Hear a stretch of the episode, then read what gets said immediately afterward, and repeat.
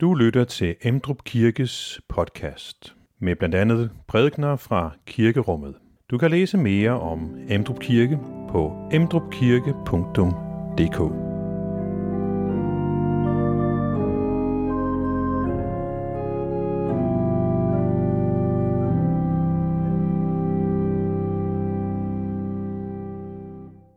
Velkommen til gudstjeneste 24. søndag efter Trinitatis. Øh, her ved, øh, hvor vi nærmer os afslutningen af kirkeåret, så beskæftiger vi os med øh, sidste del af trosbekendelsen. Vi tror på kødets opstandelse og det evige liv. Og øh, det emne skal vi belyse ud fra dagens tekster og salmer. I naturen der går det mod efterår og vinter, men øh, i det kristne liv, der har vi altid håbet. Håbet på trods af alt det, som sker i verden og sker i vores liv. Jeg tænkte, at øh, sidste vers i den øh, første salme, vi skal synge, kunne være en overskrift over dagens gudstjeneste. Han lover mig en evig vår, trods vinterstorm og død, til livet frem af graven går, som Kristus gennembrød.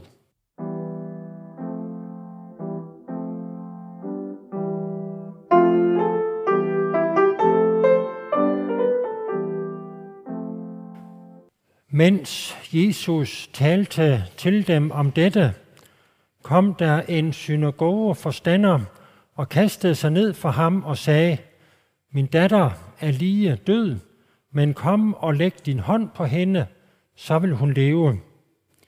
Jesus rejste sig og fulgte med ham sammen med sine disciple.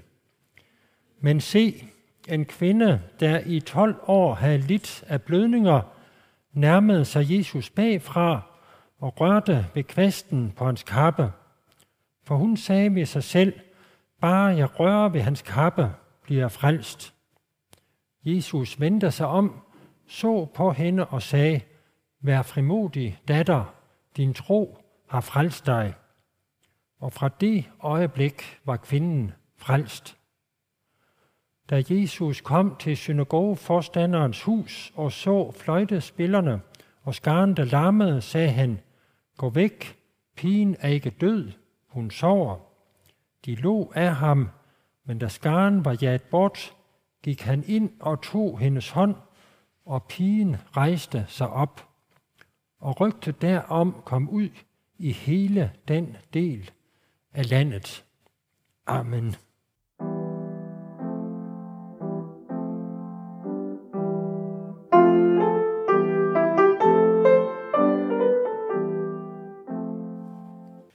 Lad os bede.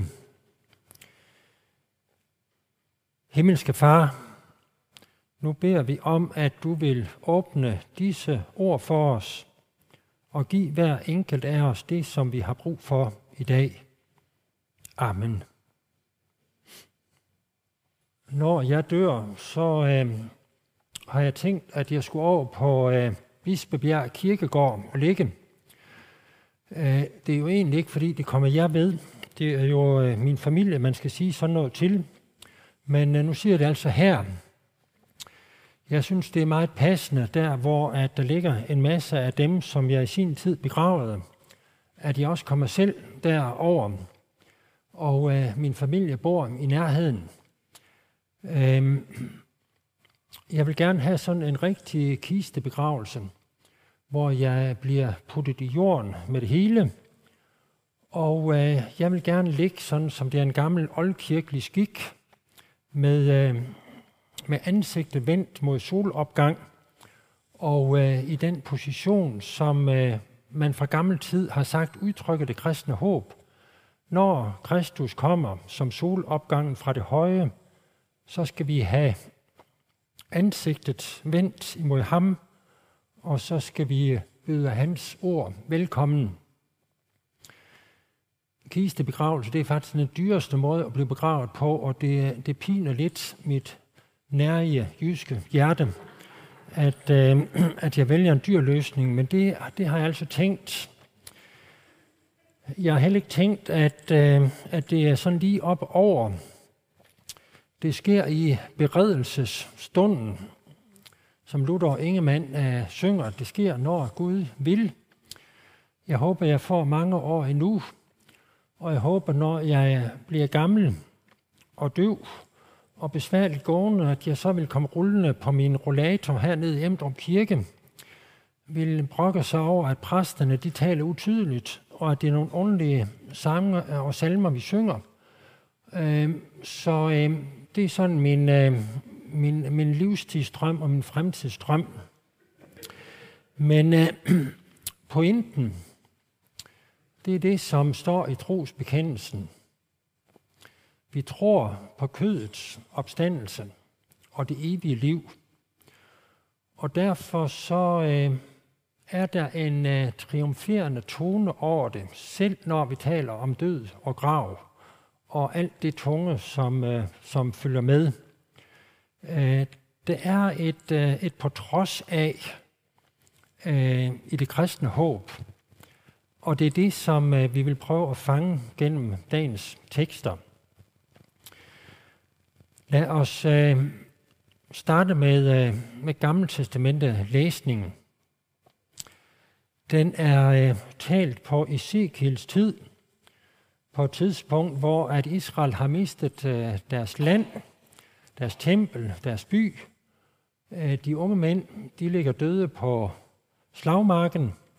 Der er ikke engang nogen til at begrave dem, og øh, resten af folket, de bliver bortført og øh, de siger sådan, som det, det hedder i teksten, vort håb er slukket, det er ude med os. Vort håb er slukket, det er ude med os. Og så øh, går Ezekiel en spaceretur på den der øh, slagmark, den der kirkegård, hvor skeletterne af alle de døde ligger. Og øh, det er jo på en eller anden måde et symbol på Israels ulykke. Der ligger resterne af de unge mænd, som skulle forsvare Israel, men det lykkedes ikke. De afgik ved døden, og, øh, og resterne lever nu i, øh, i fangenskab. Så får han en øh, mærkelig profeti. Han skal tale til de døde og videregive Herrens ord til de døde. Og så skal han bede benene om at samle sig, og at der kommer kød og knogler øh, på kadaveret. Og øh, til sidst så skal han bede Guds livsånde blæse liv i dem. Og øh, i to etaper, mens han taler, så sker det. Han videregiver ikke bare sine egne ønsker, men han videregiver Guds ord. Og Guds ord, det skaber, hvad det nævner. Og pludselig, så ser han ikke de døde ben, så ser han en umådelig stor herre. Det er der de få steder, vi har i Gamle Testamentet, som klart taler om de dødes opstandelse og taler om lægemes opstandelse. Og øh, det gør det altså med det der meget stærke billede. Og det kommer altså midt ind i situationen, hvor Israel siger, mit håb er slukket, det er ude med os. Nu vender vi os så til, øh, til dagens tekst, hvor vi hører om en lille pige på 12 år, og så en kvinde, der har lidt af blødninger, tilfældigvis også i 12 år. Både Matthæus og Markus og Lukas fortæller den her beretning. Markus han er som sædvanligt mest udførlig, når der fortælles beretninger. Han, øh, han har ligesom hele historien. Matthæus han, øh, han har essensen. Der er altså en kvinde, som har lidt af blødninger. Hun har en fysisk sygdom, og øh, Markus fortæller, at hun har brugt sin formue på læger, men der er ikke noget, der har hjulpet. Hun øh, har ikke flere penge.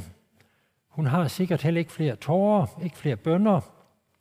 Nu øh, prøver hun den absolut sidste udvej, og det gør hun sådan fuldstændig uden ord. Hun rører ved kvasten af Jesu kappe.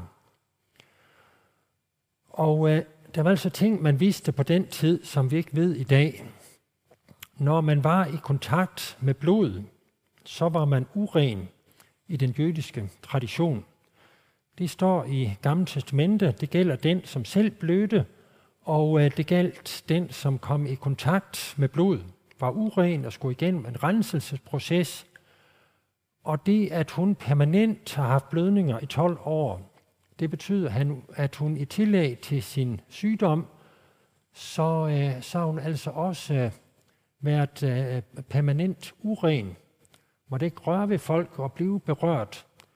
Hun har været i sådan en øh, corona-tilstand i 12 år, isoleret fra det menneskelige fællesskab, og øh, også øh, med, øh, med det stempel på sig.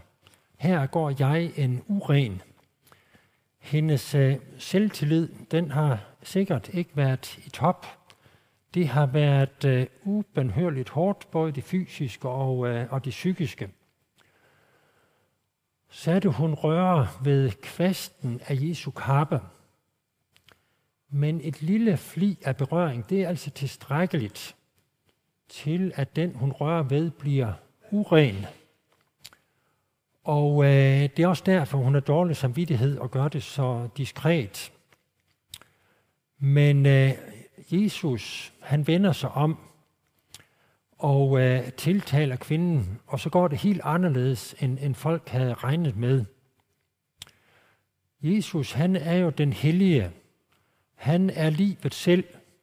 Han er den, som er alfa og omega fra evighed til evighed. Nu møder han den dødsmærkede kvinde. Nu møder hun livet selv. På en eller anden måde så siver livet jo ud af hende ved, at hun konstant bløder, og før eller siden så vil hun dø. Nu rører hun ved livets fyrste. Og så er det livet, der sejrer over døden. I det øjeblik blev hun frisk. Og øh, så er det, at Jesus peger hende ud og, øh, og får hende til at give sig det kende for hele forsamlingen. Og så siger hun, at denne kvinde har været et lysende forbillede for andre – i det ene øjeblik, der var hun uren og foragtet. I næste øjeblik, så er hun fremhævet som et lysende eksempel for folkeskaren. Teksten bruger tre gange ordet, din tro har frelst dig. Det er det sidste, hun får. Hun får et løfte med fra Jesus selv. Hun er rørt ved den levende. Nu har hun tillid til den levende. Hun er på vej mod livets land – en gang i fremtiden, så vil hun dø. Men, men hvad gør det, når hun har kontakt med livet? Så er hun øh, på vej til de levendes land. Øh, kvinden med blødninger, så er der Jairus og hans datter. Jairus forlader sin datters dødsleje. Der skal meget til, før en far forlader sin datters dødsleje. Men han gør det, fordi han gerne vil hente Jesus. Og Markus fortæller så, at mens han er væk, så kommer der underretning om, at nu er datteren død. Moren, hun ser altså datteren udånde, og budet når frem til Jairus, at det er for sent, din datter er død. Så siger Jesus ifølge Markus, Tvivl ikke, tro kun. Tvivl ikke, tro kun. Og det får åbenbart Zacharias, eller hvad hedder han, Jairus, sådan var det, Jairus, til at bede bønden, følg med alligevel Jesus, og læg din hånd på hende, så bliver hun levende. På en eller anden måde, så nægter han og erkender dødens realitet, og så beder han om Jesu hjælp uh, midt i, uh, i, i, i sovebudskabet. Så følger de med af Jesus og disciplene hen til Jairus' hus. Der er begravelsesprocessen allerede begyndt. Grædekonerne, de er mødt op. De sørger og larmer og græder og der bliver spillet sørgemusik, sådan som øh, vi stadig ser, at det gøres i Mellemøsten i, øh, i fjernsynet, når der er døde, der bliver begravet. Og øh, Jesus stanser larmen, og så siger han, pigen er ikke død, hun sover.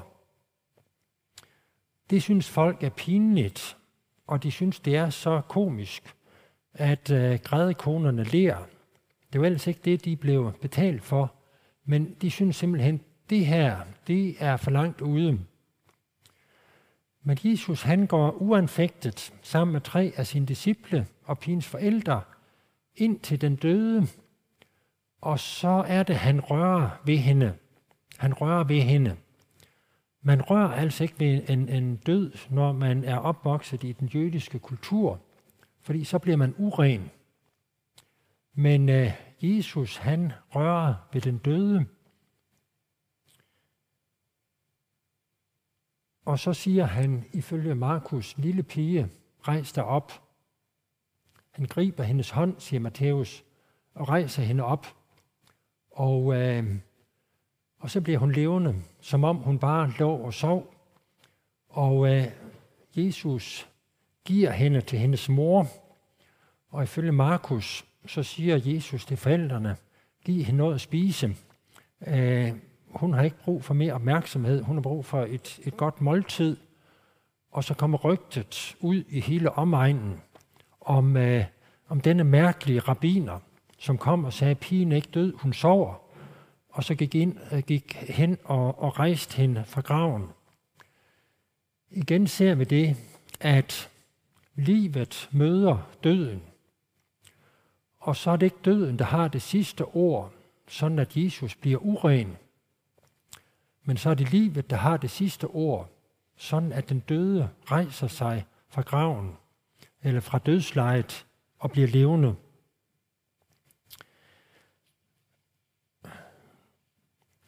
Det øh, sker jo ikke særlig tit i Ny Testamente, det med, at Jesus oprejser døde. Det sker tre gange, og vi hører faktisk meget sjældent om det i det bibelske univers.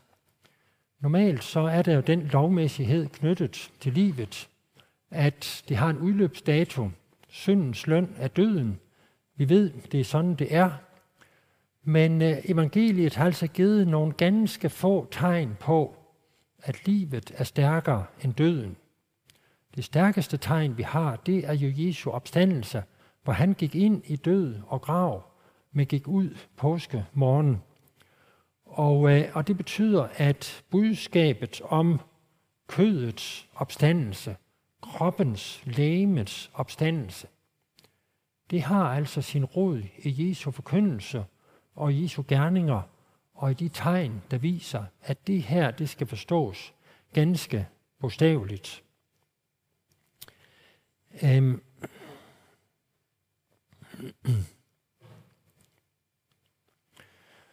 Budskabet i dag, det er et budskab til os alle sammen. Men det er i særdeleshed et budskab til den hjælpeløse.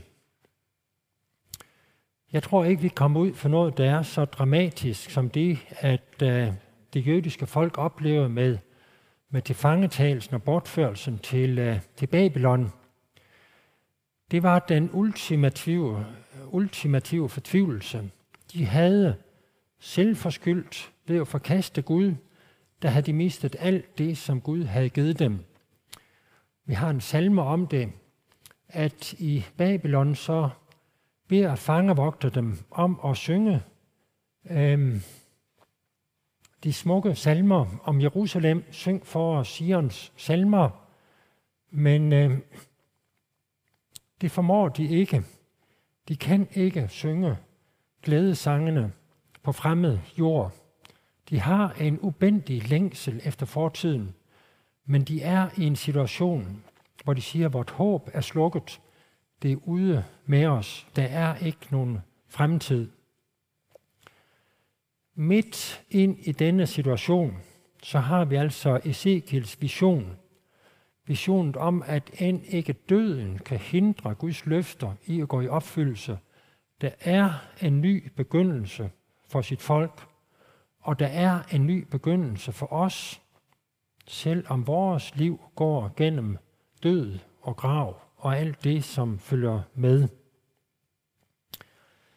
Salige er de fattige i ånden. Det var teksten sidste søndag. Salige er de hjælpeløse. Dem, som er stødt på en mur i deres liv, hvor de ikke kan komme videre. Det kan jo ofte være sygdom eller død, men det kan være så meget andet. Der skal ikke så meget til, før vi konfronteres med de ting, som vi ikke selv magter at ændre på. Midt i den situation, der er plantet Guds søn, den almægtige, den levende, ham for hvem intet er umuligt, og ham som vi altid kan vende os til. Hvad betyder det? Det betyder, at vi altid kan komme til Jesus i bøn. Ligesom øh, øh, hvad hedder han, Jairus, som forlader sin datters dødsleje, kommer hen til Jesus og siger, kom med, min datter er lige ved at dø. Og dengang hun dør, så fastholder han bønnen, kom hjem og læg din hånd på hende. Bøndens stedige øh, pukken på Jesus selv, Jesus, du må gøre en forskel. Den er vedholdende bøn. Den er teksten et eksempel på. Kvinden, jeg tror, hun har bedt i alle 12 år, hun har været syg. Jeg tror, hun har råbt til Gud om hjælp. Hun har brugt sin formue på at blive helbredt. Hun har sikkert også brugt alle sine ord på bønder. Nu har hun slet ikke flere bønder tilbage, ikke flere tårer. Hun har bare et lille gnist af håb, som er ordløst, og øh, det giver sig udslag i, at hun rører ved kvasten af Jesu kappe. Vi kan også godt komme så langt ud, at vi har ikke flere bønder. Vi kan ikke sætte ord på med smerte. Men øh, selv det ordløse suk, selv denne lille berøring, denne lille henvendelse til Jesus selv, det gør en evig forskel. Det er budskabet i dagens tekst. Hver gang vi støder på vores egen hjælpeløshed, så må vi omsætte det til bøn. Kast alle jeres bekymringer på ham, for han har omsorg for jer. Brug bøndens kastemaskine, så at vi hele tiden læser vores bekymringer over på ham, og, øh, og så vil han give os det, som vi har brug for. Der er ting, som, øh, som vi ikke forstår i dagens tekst. Egentlig så er det underligt, at Jesus, som kender alle ting, at han ikke greb ind noget før i forhold til Jairus' datter.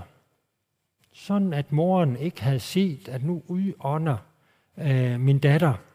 Sådan at faren ikke havde fået det forfærdelige budskab. Det er for sent. Hun, hun er død. Sådan at grædekonen allerede var i gang. Hvorfor greb han ikke ind noget før? Det melder historien faktisk ikke noget om. Eller hvorfor skulle kvinden gå i 12 år hun kendte jo hele den jødiske tradition, også knyttet til bøn om Guds hjælp. Hvorfor skulle hun bede i 12 år, før Jesus kom forbi, og hun blev helbredt? Det ved vi faktisk ikke. Det ved vi heller ikke i vores liv. Nogle gange så skal vi bede dag ud og dag ind, år ud og år ind. Men vi skal aldrig under Gud ro med vores bønder. Vi skal have bøndens udholdenhed, sådan at vi vedblivende kalder på ham. Når ikke vi har flere ord, så skal vi vide, at han hører selv vores ordløse suk.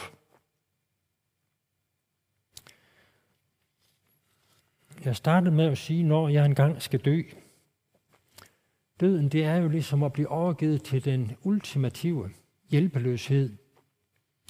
Alle vi, som har set et døende menneske, ved, at nu, nu står vi over for noget. Her magter vi bare ikke at, at gøre noget. Og, øh, og det er jo dødens vilkår. Af jord er du kommet, til jord skal du blive. Vi, øh, hvor krop og hvor kød skal forgå. Vi udleveres til den ultimative hjælpeløshed. Men vi tror på livets ord. Vi tror på den levende. Og i den tro, så tror vi på kødets opstandelse og det evige liv. Amen. Find flere podcast og læs mere på emdrupkirke.dk